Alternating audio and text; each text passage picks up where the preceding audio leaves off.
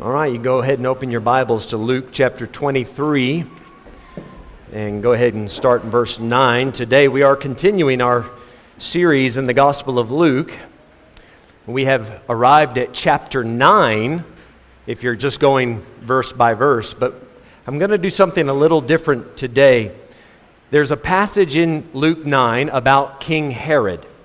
And throughout Luke's gospel, he never spends a long time talking about Herod. But just here and there, Luke does mention him. So, what I'm going to do today is cover all the information about King Herod in the Gospel of Luke in one sermon. Uh, for those of you that keep up with this, and I'm sure many of you do, we have load shedding starting at 12 o'clock. So, I'll be done by then. Just so you know. If the power goes off, you can go home. Luke chapter 23 and verse number 9.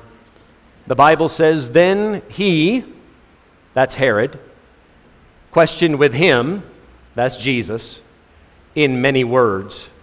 But he, Jesus, answered him, Herod, nothing. Now I want to focus my attention on the last half of verse 9. But he answered him nothing. I want to preach to you for a few minutes this morning a sermon entitled Ghosted by God. Ghosted by God. Let's pray. Father, help us this morning. We direct our attention now to your word. We, we, Father, we desire to open our hearts to it. You know who needs this sermon, Lord. You, I, I, there's just something I cannot do. I want to stand here and speak, but Lord, I don't know the thoughts of their heart. You know it. You know what they need to hear. Please, God, please meet with us. Let us walk away today having known that we spent some time in your presence. And we ask this in Jesus' name. Amen. Amen. Now, how many of you are familiar with that term ghosted? Do we know this word? Ghosted. Okay. Kind of a newer word. I didn't grow up with that word, right? It's a noun that they turned into a verb. It's how this modern generation does it, which is fine. That's how new words come about. But if you want to know what ghosted means, I, I can give you a great example. Yesterday, I sent Armanta a message. and to this moment, he has not looked at it.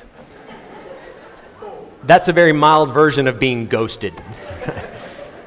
to be ghosted means someone has cut off all communication with you. Now, more than just what Armand is doing to me currently. But this is you've repeatedly sent messages, you have tried to call, they will not pick up the call, they won't look at your messages, they will not respond. Herod is asking multiple questions, and Jesus will not respond. He answered him nothing. This man got ghosted by the Lord Jesus Christ. Let me say that as believers, there are times when the still small voice of God can be difficult to hear. I believe that it's true that many times God is speaking to people and they don't know He's speaking to them. Let me give you an example Samuel, Samuel. Where does Samuel run? He runs to the high priest Eli. Yes, um. you called, you rang. It wasn't me. Go lay back down. Samuel, Samuel. Yes, um.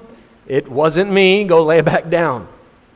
And then Eli, that great man of God that he was, he finally figures out after the third time, I think God is speaking to the young man. And he said, Listen, Samuel, the next time you hear that voice coming to you, Samuel, Samuel, say, Speak, Lord, for thy servant heareth. God was trying to speak to Samuel, but Samuel was a young boy. YBC, great job. Love the song, Thank you so much for the hard work on the pins. Keep at it. And don't think that because you're young, God's not trying to speak to you. He can speak to young people. But you know what it says about Samuel? In the middle of that story, now Samuel did not yet know the Lord, neither was the word of the Lord yet revealed unto him. Samuel didn't recognize it when God was trying to speak to him because he was young and, can we say, immature. I don't mean that in a bad way, but he simply lacked life experience. And I think the same thing is true in the spiritual realm. Perhaps you've been freshly saved. You haven't been saved very long. And maybe the, the voice of God is a newer thing to you. So maybe God's speaking to you, but you don't know it simply because you're not used to it. It could also be that maybe you've been saved 20 or 30 years, but you have yet to pick up your Bible and read through it, so you still don't know what the voice of God sounds like. It could be that Sunday after Sunday, He is speaking to you, but you run off talking to somebody else about it, not realizing it was God trying to get your attention. You might be spiritually immature. So it is possible that a believer struggles to hear the voice of God at times. But then there are other times when the reason you're not hearing the voice of God is because He's not speaking to you. You're being ghosted by God. And friend, there is nothing worse on this side of the grave than to have God ignore you than to have God turn his back and say, I tried to talk to him. They didn't listen, so I am done talking. You know where to find me if you need me. But until then, you're Herod, and I have nothing to say to you. Herod was ghosted by God. So, what I want to do is take you through a few things about Herod's life and I want you to examine your heart and your life and just see are there some similarities between you and Herod? And perhaps if there are, that might explain why you are not hearing the voice of God in your life. Why maybe you're asking questions and getting no answers. So come back to Luke chapter 3. We'll talk about four, four things in Herod's life today. Number one, the decisions of Herod. Why was Herod ghosted by God? Why did God cut off all communication with him? It might have been because of the decisions that he was making. In Luke chapter 3, verse 1, it says, Now in the 15th year of the reign of Tiberius Caesar, Pontius Pilate being governor of Judea, and Herod, that's the gentleman of our focus today, Herod being tetrarch of Galilee, and his brother Philip, tetrarch of Iturea and of the region of Trachonitis, and Lysanias, the tetrarch of Abilene, Annas and Caiaphas being high priest, the word of God came unto John, the son of Zacharias, in the wilderness. So while these other men were busy with their careers, they paid no attention to the word of God. Did you notice that? The word of God came to John, this quote unquote crazy guy in the wilderness. But these big shots with their fancy careers and big titles, they weren't concerned with the word of God. Verse number 19 we again read about Herod. It says, But Herod the Tetrarch, Tetrarch, by the way, is another way of saying governor. It's just the governor over a certain amount of areas. But Herod the Tetrarch, being reproved by him, this is John the Baptist, preached against Herod. Being reproved by him for Herodias, his brother Philip's wife, and for all the evils which Herod had done, added yet this above all, that he shut up John in prison. So, Herod, we know him in history as Herod Antipas. There were several men named Herod. That was kind of a title. This is Herod Antipas. He had John thrown in prison because John stood up to him and said, What you're doing is wrong. He reproved the king, the governor in this case, but the king over that small region for this faulty marriage. Herod Antipas had divorced his wife and then went to his brother Philip's wife, Herodias, and said, You divorce my brother so that we can get married. This, this decision was completely made by the lust of the flesh, not at all according to the will of God or the Word of God. His decision making was based on what he felt like doing. Didn't matter that his life was completely contrary to the Word of God. John pointed it out. John had the spiritual fortitude to say, King, it is not lawful for thee to have her. Herod was partly Jewish. We're going to talk about that later. He should have, according to his own claims, he should have been observing Jewish laws. And this marriage, it went on multiple levels, it went against the law. So it is not lawful for thee to have her. John preached it straight. Herod knew John was right. And, and it wasn't just that. The Bible says in verse 19 at the end of it, for all the evils which Herod had done, John laid them out and just told the truth. Herod had John thrown in prison. But let me show you why. Come to Mark chapter 6. You say, well, Herod was upset because John was preaching at him. Well, yes, but not quite that simple. Let me show you how Herod made decisions. Mark 6, let's start at verse 18. For John had said unto Herod, It is not lawful for thee to have thy brother's wife. Therefore Herodias had a quarrel against him, and would have killed him, but she could not. His wife hated the preacher. I'm just looking around seeing if I get any reactions out of that. I'm just waiting. His wife hated that man. How dare he say such a thing? And he's saying it right. He's talking about me. Yeah, he is. Telling you just what you needed to hear. And she would have killed him. Whew. Thank God she wasn't in complete control of the kingdom. Or was she? Verse 20 For Herod feared John, knowing that he was a just man and unholy, and observed him. He paid close attention. And when he heard him, he did many things and heard him gladly. When Herod happened to attend one of John the Baptist's sermons, Herod enjoyed it and said, That's right. Yeah, what he's saying is true. And Herod, as he would walk away from the service, he would make several pious and religious motions, you know, and make some. He would talk about decisions. Okay, I'm going to fix this up and I'm going to clean that up and I'm going to do this different. And that decision that he made during the service stayed at the service. He didn't take it home with him. He wasn't serious about his decisions. Deep down, he knew John was right.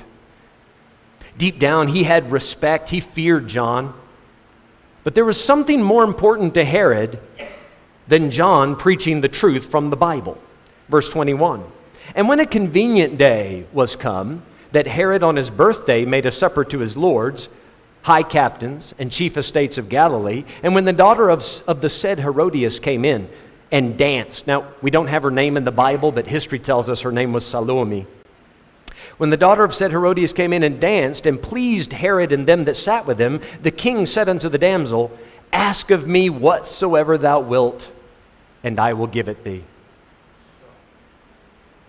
He's watching his stepdaughter dance and he gets all excited. This man is about to make some horrible decisions and big promises based on impulse. How he felt in the moment. I'm preaching about decision making, how you make decisions. This man did it by impulse. Well, that was fun. That was entertaining. You know, the smoke and the lights and the movement, and eh, you can have anything you want up to half the kingdom. Verse 23 And he sware unto her, Whatsoever thou shalt ask of me, I will give it thee unto the half of my kingdom. Because if she gets 51%, she runs the kingdom. Says, I'm not, I'm not going to give you the whole thing, right? Not, not that much power, but up to half. Verse 23, uh, 4, sorry. And she went forth and said unto her mother, What shall I ask? She said, The head of John the Baptist. Oh, you know, you know how it goes. You've heard it before. Man is the head of the house. But then somebody will say, yeah, but the woman is the neck that turns the head, which is not the way it's supposed to be. But that's how it was in that house. Verse 25, and she came in straightway with haste unto the king. Save us by a hostich and asked, saying, I will that thou give me by and by in a charger the head of John the Baptist. Now, when they say by and by, that's not a by and by. That's not, she's not singing a hymn. By and by is, but yalla here in South Africa, yalla say ho ho. No, no. Now, now. Right? Just hurry, right now. Let's do it. As soon as possible. Ho ho. I, I will that thou give me by and by in a charger. A charger is a big platter. I want his head on a platter. You wonder where we get these phrases in history? That's where, they come from the Bible. I want his head on a platter. Verse 26, and the king was exceeding what? Sorry. Yet for his oath's sake, and for their sakes which sat with him, he would not reject her. He decided to go through with cutting off the preacher's head and serving it on a platter. You know why he made that decision? He got excited and then he got scared. He was excited by the dancing and caught up in the moment and said, Yes, let's do that. Okay, give me the preacher's head. No. What? Yes, yes, I want the preacher's head. And he was just about to say, I can't do that. That's too much. He was sorry. He, he immediately regretted. Have you ever made a decision and immediately went, oh, that, why did I do that? Why did I, why did I sign that? Why did I say I do to that?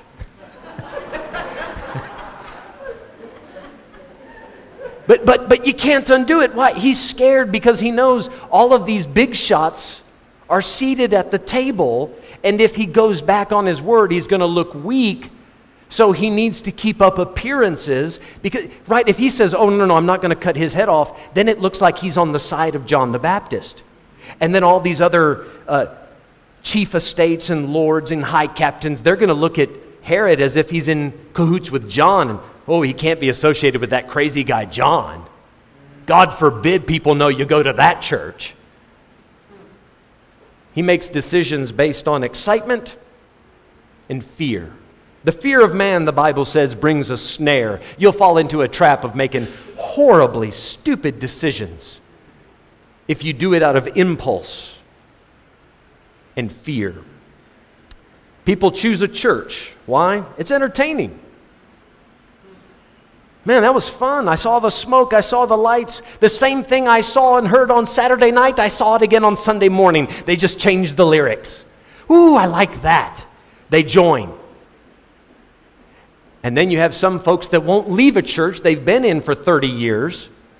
Why? Not, they know that what they're getting in that church is not biblical. They know they're not getting fed, they're not growing, but they're afraid to leave it because umm Uamintani have been in that church for 50 years. And what will they say if I go to a different church? People get romantically involved real quick for wrong reasons. Oh, they make big fancy promises. Honey, I would do anything for you, go anywhere for you. I'll sell the house, I'll change the job. Anything, I'll promise you, even not just half. You can have the whole kingdom. I mean, we got guys that go that far. You know why? Impulse. Sounds good, looks good. Man, she can get her groove on. They get excited and rush down to the altar, and before the pastor can even get out the vows, I do, I do, I do.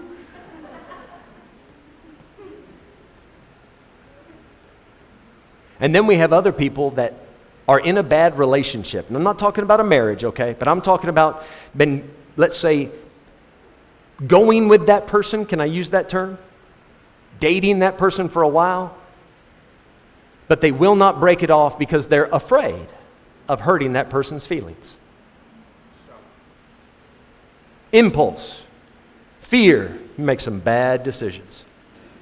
Somebody calls you up and gives you a job offer, and it's a good job offer, and it's a good amount of money. What do we do? Our heart leaps with excitement. Oh, praise the Lord. This has got to be God. Why? Because they offered me a lot of money. Is, is that how we know it's God? Is that how we make decisions? Because it's because it's a lot of money. People, they hear the job offer, they need the job. We need a job. Amen. Amen. You're, not, you're allowed to say amen there. You need a job. Get a job, work, eat. That's good. But the first job offer that comes along, well, they offered enough money. Yes, I'll take it.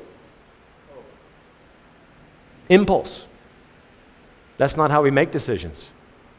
I'm not saying you have to reject it. I'm just saying you better stop and at least pray about it. Is, is there a good church near that company? where you're going to have to move into that town? And have you thought it through? Or are you going to make a decision because, ooh, that's exciting? Maybe you're scared to say no because, well, this is the only job offer I've had in a while. The God that brought you the first job offer can surely bring you another one. D- don't make decisions based off impulse and fear. That's Herod. That's not what godly people do. I was 12 years old, unsaved. I grew up unsaved. I got saved when I was 20. When I was in, 12, uh, in sixth grade, I was 12 years old. I had no friends. I, I, paid a, I paid a kid in my class to be my friend. I, it's pathetic, I know, but it's, it's, it's my history. You're hearing my testimony. I paid him a dollar a day for eight days. Man, I, I hate saying that even. Wow, that's so bad. I was so excited to finally have a friend, I would do anything to keep that friend. Finally, one of the cool kids was paying attention to me. I would do anything to stay in on his good side and to be accepted by the crowd that he was associated with. I had never said a bad word in my life. I heard my dad one time. My dad was an unsaved man my entire life growing up. You know, my dad just recently got saved at age 75. My dad was a religious man but unsaved. I heard him cuss one time my whole life growing up. And right after he cussed, he came in the room and said, Son, I'm sorry, I shouldn't have said that. Unsaved man. Now that's character. I didn't cuss, but I heard all these other 12 and 13 year olds cussing. And I thought, man, if I want to be in with that crowd, I better speak the language. So that kid that I paid the money to, his name was Jeremy Rothman. I said, Jeremy, teach me these words. So he taught me every bad word that was being used. So to try to get everybody's attention and to show them that I'm in their group now, in my ridiculous, foolish excitement, I wrote this long letter about everybody in class and put a cuss word about that person. This person is of this, and that person is of that. And I went through the whole class, and I brought it to school the next day, and I showed it to, them, to that friend that I had paid, my best friend. And I said, Look, look, look what I did. And he went, Wow, oh, wow, oh, I can't believe you said that. He took off running with the letter and showed it to everybody. Oh, I could feel, I can feel it even now. Some of you are angry at me. I mean, they were angry at me.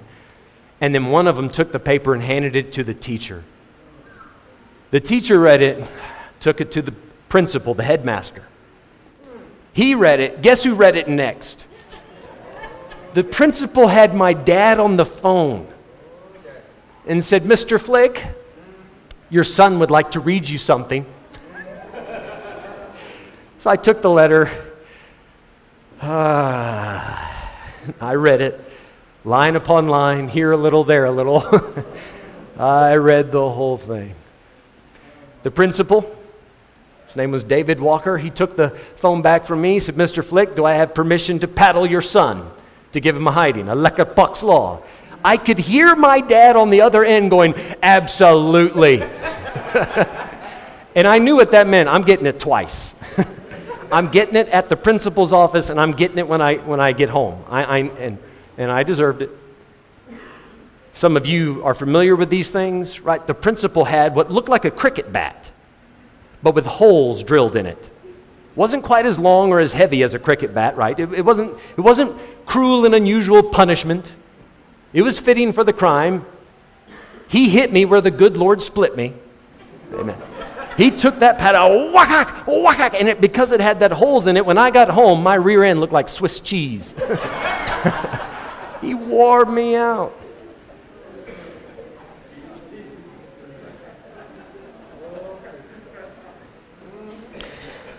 After he gave me the appropriate hiding, he turned me around and with tears streaming down my face, because that hurt. he shook my hand. He said, Are we square? I said, I'll never do that again. And I very sheepishly walked to class, head hung down. You know, it had dawned on me just months after that. That friend that taught me all those words, he didn't take the hiding with me.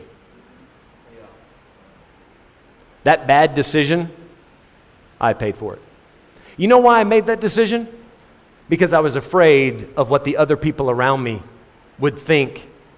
I, I would do anything to keep those friends because it was exciting to be popular, and I ended up the one being punished. I'm going to say God did not say anything to Herod. He didn't say anything about these decisions he was making. You know why? You know why God ghosted Herod in these situations? Herod never asked God, What do you think I should do? And if you're not going to ask for God's advice on what you're doing and the decisions you need to make in life, don't expect to hear from Him. God's going to ghost you because you're not interested in His opinion. You don't fear God, you rather fear man. And God will ghost you for it. The next thing I want to talk about in Herod's life yes, his decisions were a problem, but another reason God ghosted him was because he got distracted. And, and let me show you what I mean by this. In verse 16, Mark 6, verse 16, but when Herod heard thereof, he said, It is John whom I beheaded. He is risen from the dead. The whole town was talking about Jesus. Who do you think he is? Is he the Messiah? Is he the Son of God? Verse 15, some say he's Elijah, some say he's Jeremiah or one of the other prophets. Herod's conclusion was no, no. I know who this miracle working prophet is. That is John the Baptist come back from the dead. Come to Luke chapter 9. Now, he didn't always think that. When he first started hearing the rumors, this is what he thought. Now, this is the passage, like chronologically, where we would be at in Luke in our series. Verse 7 Now Herod the Tetrarch heard of all that was done by him and was perplexed. So he heard about what Jesus was doing and was perplexed because that it was said of some that John was risen from the dead. So that was one of the rumors that was going about. And these rumors are getting back to Herod. Verse 8, and of some that Elias had appeared, and of others that one of the old prophets was risen again. Verse 9, and Herod said, John have I beheaded. But who is this of whom I hear such things? And he desired to see him. So when Herod first heard about it, you know what he thought? Okay, some people are saying he's John. Ah, oh, but wait a minute. I killed John. That can't be John. And then he tells the men in his court, when you find this guy, bring him to me. I want to talk with him. I need to put that rumor to rest. It can't be John. But then we read in Mark that Herod did think it was John. So what happened? He got distracted. And instead of just listening to common sense, it can't be John, I killed John, he is distracted by a guilty conscience. And due to that guilty conscience, Herod killed John. He had no good reason to do it, but he never properly repented of it. He never made that right. He never apologized to man or to God for what he did. And friend, when you do not properly take care of sin in your life and you move about life with a guilty conscience, it will cloud your judgment and distract you from what is truly important. Instead of Listen, he should be excited. Jesus is doing wonderful things, preaching wonderful things. You know what you should do? Go listen to what Jesus has to say. Wouldn't that be the right reaction? Everybody's talking about Jesus. Okay, I want to go hear him myself and I want to get closer to him and, and learn about. That's the right approach, but not if you have a guilty conscience. You know what you think if you have a guilty conscience? You're not worried about Jesus and what he's preaching or teaching. You're worried about the tokoloshe. yes, I know about the tokoloshe. Instead of looking at Jesus and, and, and he's the Son of God, here's the Savior come to teach me how to walk with God, I'm worried about John coming back from the dead to haunt me. Oh no, my ancestors are haunting me instead of paying attention to the Jesus trying to speak to you. I say Herod was distracted. He could not get it off of his mind what he had done to John, so now it's clouding his thinking, and he thinks, surely this is John come back to get me. If you know deep down that you have not properly dealt with sin, It doesn't matter what goes right or what goes wrong. Months and years from now, if it goes right or if it goes wrong, deep down in your heart, you know in the back of your mind, I deserve to be punished. And you will not enjoy the blessings of life. You won't enjoy it when God starts to draw nigh to you, because in the back of your mind, you'll be thinking, but I killed John. But I deserve punishment for that. The words of God will ring through your mind and heart. Be sure your sin will find you out. Bible says in 1 Timothy, some men's sins are open beforehand, going before to judgment. But some men, they follow after. And some of you, every time there's a little whisper in the room, every time there's a little knock in the night, you turn around and go, oh, maybe that thing that I did, that I hid and I've covered it up and no one else knows about and I think it's a secret, but I know God knows it and I know it's going to catch up with me one day. You cannot pay attention to what God's doing right in front, in front of you because you're worried about what you did back there. Proper repentance is this listen carefully. You turn from this, what you're doing on this side, and you turn to the God of mercy and love. Do, do, you see? There's a turning from something to something. What happens if you just turn from it, stop doing it, but you don't have any, any goal? You don't have any God to turn to. Here's what you do you turn from it and you go, okay, now what am I doing? Now what am I doing? Now what am I doing? Now what am I doing? And, and, and this kind of describes a lot of your lives. You're just going in circles with no point at all. Whew, I shouldn't do that. you get distracted. Okay, maybe you stop doing some bad things. Maybe you're not killing any more prophets. But you never turned to God and said, God, I'm sorry that I did that you haven't properly repented. You know why God ghosted Herod? Because Herod never came to God with a broken heart and a contrite spirit and said, God, what I did there was horribly wrong, and I'm sorry. And until you're willing to properly face your sins and deal with them, God's willing to just stand back and say nothing. So you know where to find me. As soon as you want to get right, I'll receive you back.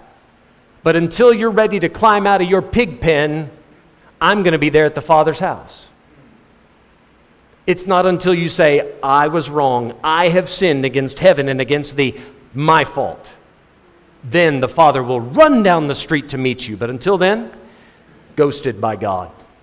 Come to Luke chapter 13.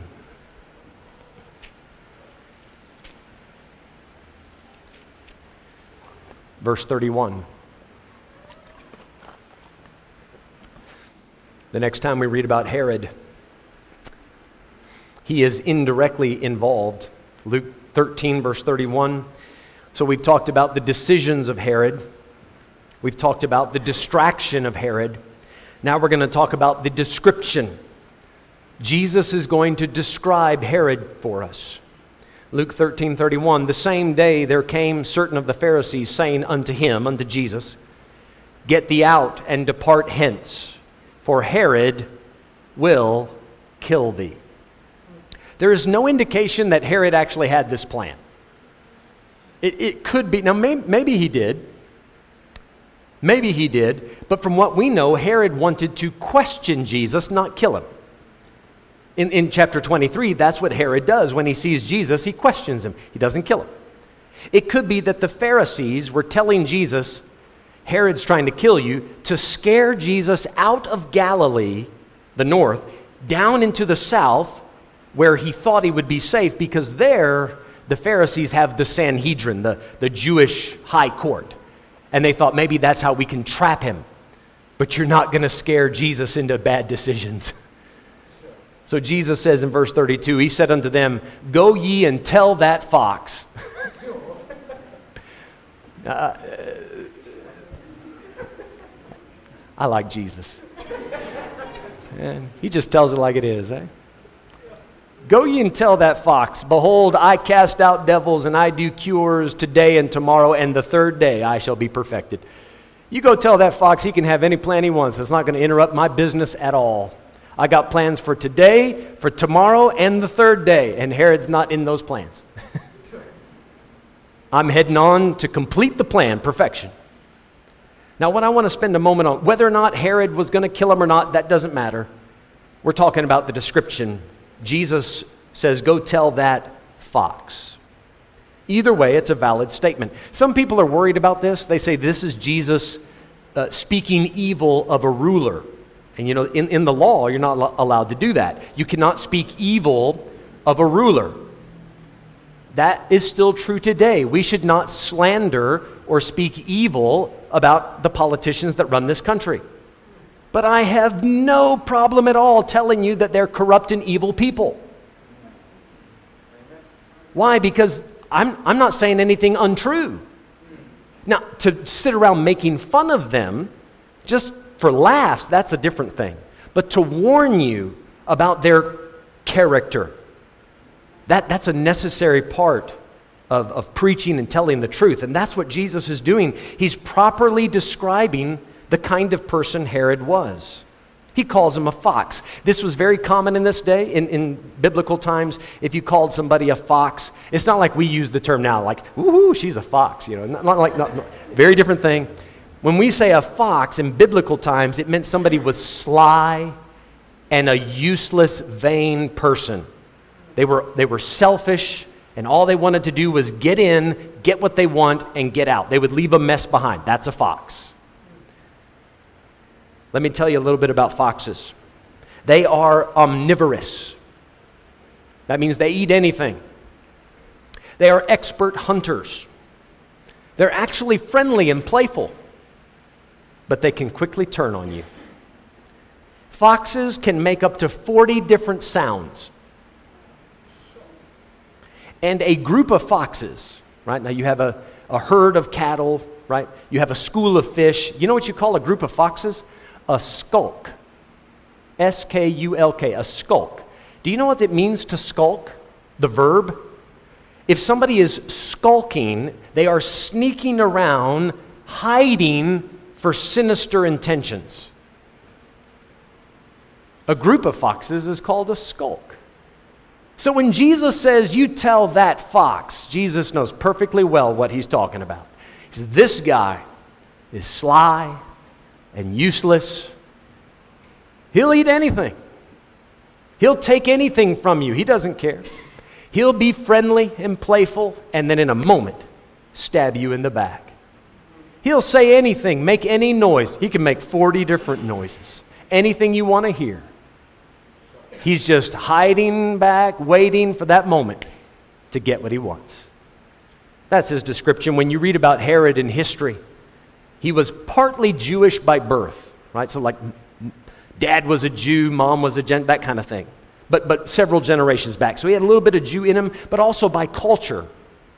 Herod, even to this day, historians are trying to decide was he a Jewish convert or wasn't he? They, they honestly, here's their, their outcome. They say it's complicated. You know, we say the same thing about a lot of folks who claim to be Christians. Are they Christian? Are they not Christian? Well, they said this, they did that, but they also said this and they did that. They went here, but they went there. What's the answer? Are they Christians? Well, it's complicated. Herod would not print any images on the money because Jews did not, uh, they, they did not approve of anybody's face being on the money. They did not approve of graven images. So Herod wouldn't do it just to make the Jews happy. On occasion, Herod would celebrate the Passover.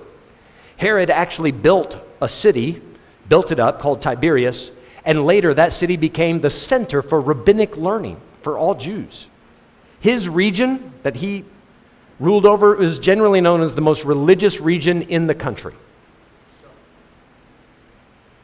But not one thing he did or said had anything to do with the love of God. Nothing. You know why he did it? Make friends. Sly, skulking, just 40 different sounds. Because he would say what the Jews wanted, and then he would swing over and say what the Gentiles wanted, and he would just work both angles, trying to stay on everybody's good side. Oh, there are a lot of people that will go through the motions and say the right thing 40 different ways, but their heart is far from the Lord. Jesus gave him a nickname, called him a fox. He described him. I wonder, I wonder what Jesus would give you as a nickname. You know, the Bible does this. The Bible gives people descriptions. Daniel, he is known as a man greatly beloved. That's his heavenly nickname. When the angel Gabriel came down, he said, Oh, thou man greatly beloved. What a great nickname. Man greatly beloved by heaven. David, he's a man after God's own heart. Well, that's a nickname you want. It's a lekker bijnaam, yeah. Moses, meekest man in all the earth. Whew. High praise. Job, have you heard of his patience? That's what the Bible says. Have you heard of the patience of Job? That's something to be remembered for. Abraham, what's his nickname? The friend of God. The friend of God. What would Jesus call you? What would he call you? You know why Herod got ghosted by God? I, I learned this Afrikaans word a while back. Let me attempt it now. Hy was oppervlakkig.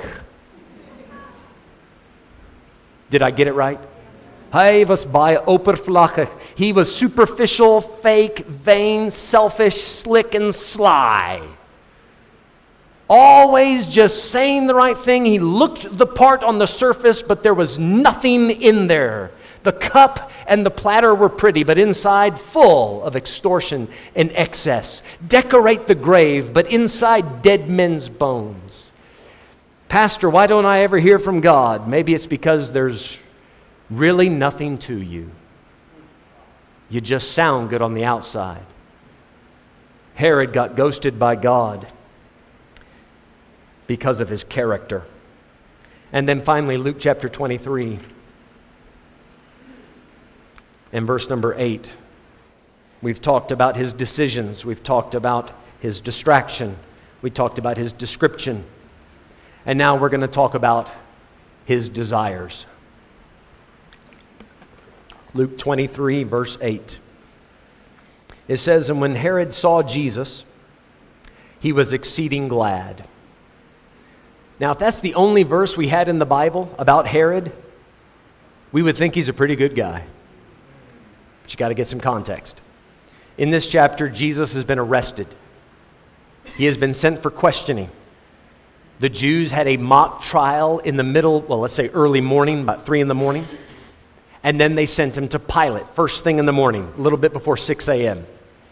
Pilate hears the accusations, and he also hears that Jesus comes from Galilee up in the north. And he went, Oh, you're a Galilean. That's outside my jurisdiction. Let me send you to Herod. So then he comes to Herod. And when Herod saw Jesus, he was exceeding glad, for he was desirous to see him of a long season. Do you see the desire? Doesn't that sound good? I wish some of you could say that. I wish I would say that, that we desire for a long time to see Jesus. That, that sounds good. He was desirous to see him of a long season because he had heard many things of him, and he hoped to have seen some miracle done by him. You know why Herod wanted to see Jesus? He didn't want to learn anything. He didn't want to develop a relationship with Jesus. He simply wanted to be entertained. That was it. He wanted Jesus to come in like a magician and do pull a few rabbits out of the hat. Pull a few scarves out of the sleeve. Verse 9, then he questioned with him in many words. So Herod brings Jesus in. All right, Come on, I've been hearing about these miracles. Do something. Go ahead, go ahead, do it. I'm waiting like a little kid. Go ahead, go ahead. And Jesus just stands there. By this point, Jesus has been beaten. His face will be swollen, his beard partly missing. And he just stands there quiet, lips swollen, eyes probably swollen shut, not saying a word. And then Herod says, okay, fine, you don't want to give me a magic show. Verse 9. Well, what about this question? What about that question? And the Bible doesn't tell us what his questions were. All we know is this Jesus didn't take time to answer one of them. Because Herod did not want to be edified, he only wanted to be entertained. Herod had no intention of changing anything about his life. He just wanted to hear Jesus, see a few fun things, so that he can run and tell other people the fun story.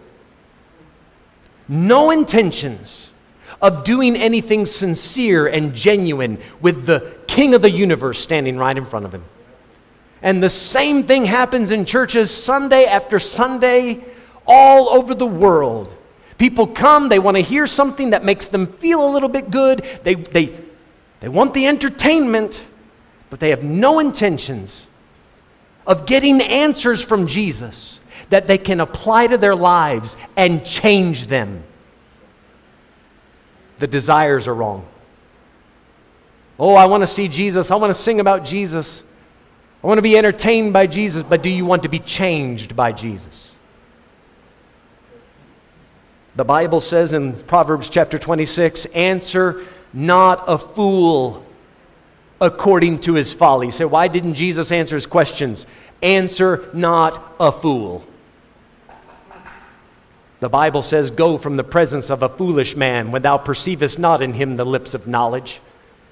Herod was not interested in learning, so Jesus was not interested in speaking. Why is God ghosting me? Maybe because he knows you have no intentions of doing anything with the answers you so desperately need. They asked Jesus, How can we be sure that you're the one? He said this If any man will do his will, he shall know of the doctrine, whether I speak of myself or whether I come from God. He says, You want to know if I'm just making it all up, or you want to know if God actually sent me? You first have to be willing to do His will. It starts with your desire. You approach God with that attitude of God, if you say it and it's completely different than what I've always believed and always done, I will change and bring myself in line with you. God has a lot to say to you. But if you come hoping to hear Jesus say something that just makes you feel better about the way you already are, you'll be ghosted by God.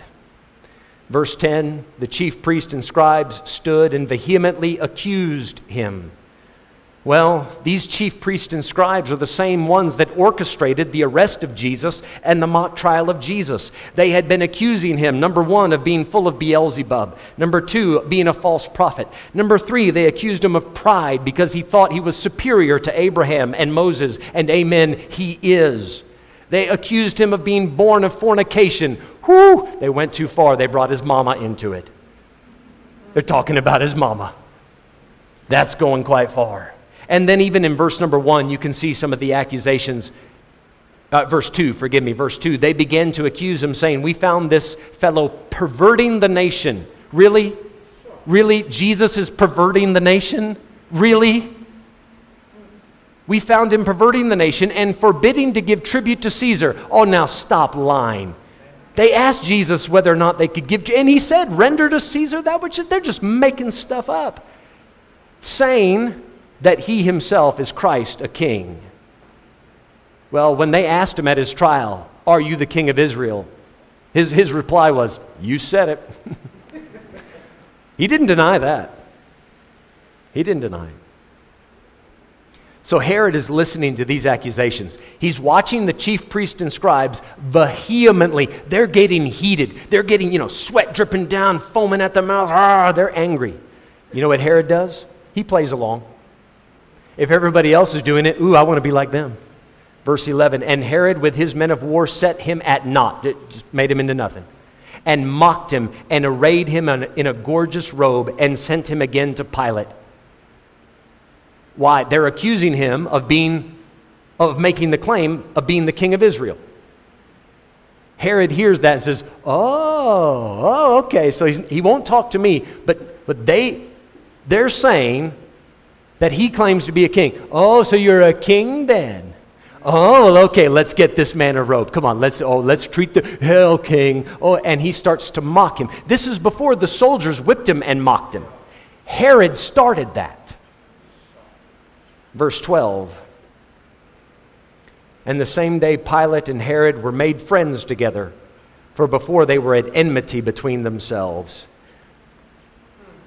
Herod went along, him and his goons, they went along with what everybody else was saying about Jesus. If they're making fun of Jesus, we'll make fun of Jesus. He did it for the friends. He, he desired to be accepted by the people around him. Pilate's my friend now. These chief priests, they're my friend now. He had absolutely no desire for the truth, no real desire to hear from Jesus, to actually hear the truth.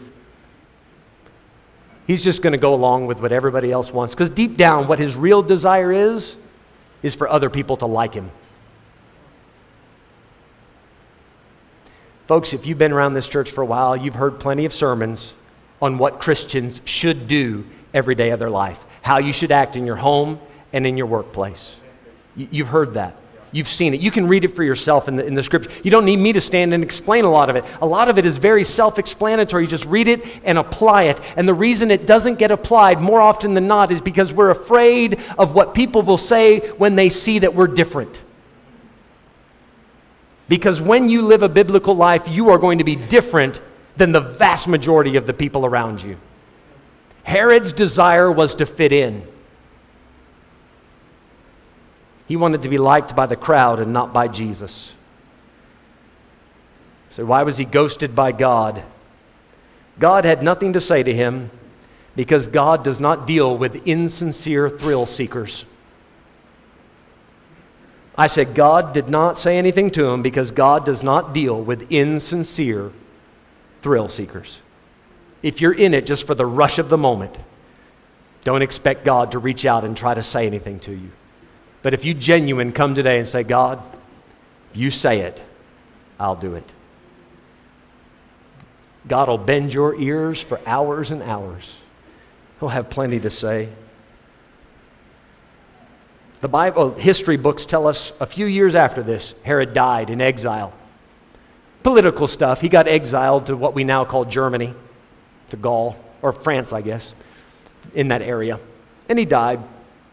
He died a nobody, never having heard from God.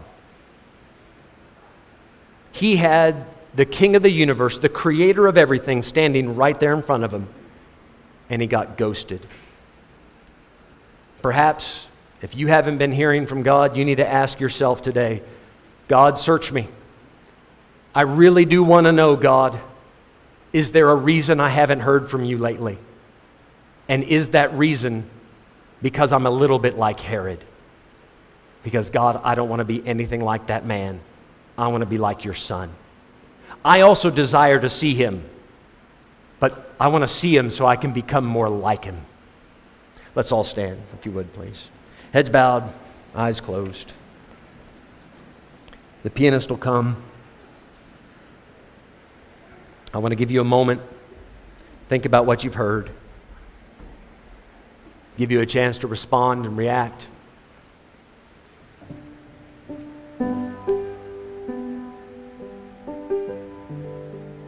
Oh, could it be today that Jesus has come nigh? He said some things, he's done some things. Maybe this week, maybe this week he's done so many things. You've been hearing about it, but you're distracted. Maybe you want to ask Jesus questions like, Why don't you give me everything I want? And why won't you fix my uh, job? And why won't you make this better, that better? Those are the wrong questions.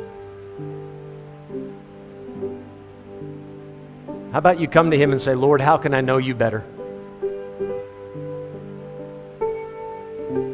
Lord, tell me the truth. Are you the King of Israel? Are you the creator of all? Because if you are, I'll lay down my life at your feet to do your will.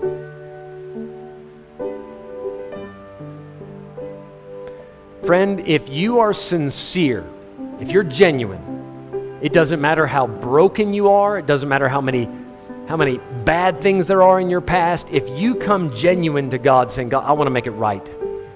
I apologize. I'm sorry. I want to get on the same page as you. God, God will take you back. He'll save you, He'll change you. But if you're going to go through life like Herod, don't expect to hear anything. If you're here today and you've never been saved, perhaps today you've, you've heard the Holy Spirit kind of knocking at your heart, dealing with you, saying, Hey, I, I want you to stop those things you're doing, but I want you to turn to me. I want you to take me, the Lord Jesus Christ, seriously. If that's your situation, friend, what's stopping you? Why won't you come to Christ today? So I've heard this and I've heard that, you know, and this church does this and this just church does that. Don't be distracted by all the rumors. Go to Christ yourself and ask Him. Other people did me wrong. They hurt me. They cheated me. yes, that's, that's what other people did, not Jesus. Don't get distracted by that.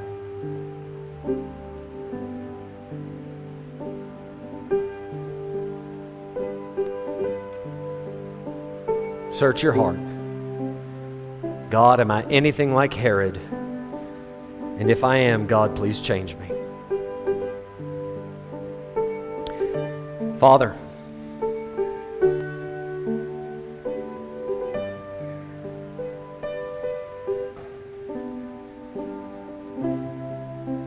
we desire to hear from you. Lord, we want to hear that still small voice. Lord, you've given us a book filled with your words. We can hear your voice anytime we want. God, we want help us. We want to love this book. We want to read it and study it and search it, and, and we want to do that so we can know you. Please, God, we want to know you. Don't stop talking to us, God. Especially when we get off the path, God, please talk to us then more than any other time.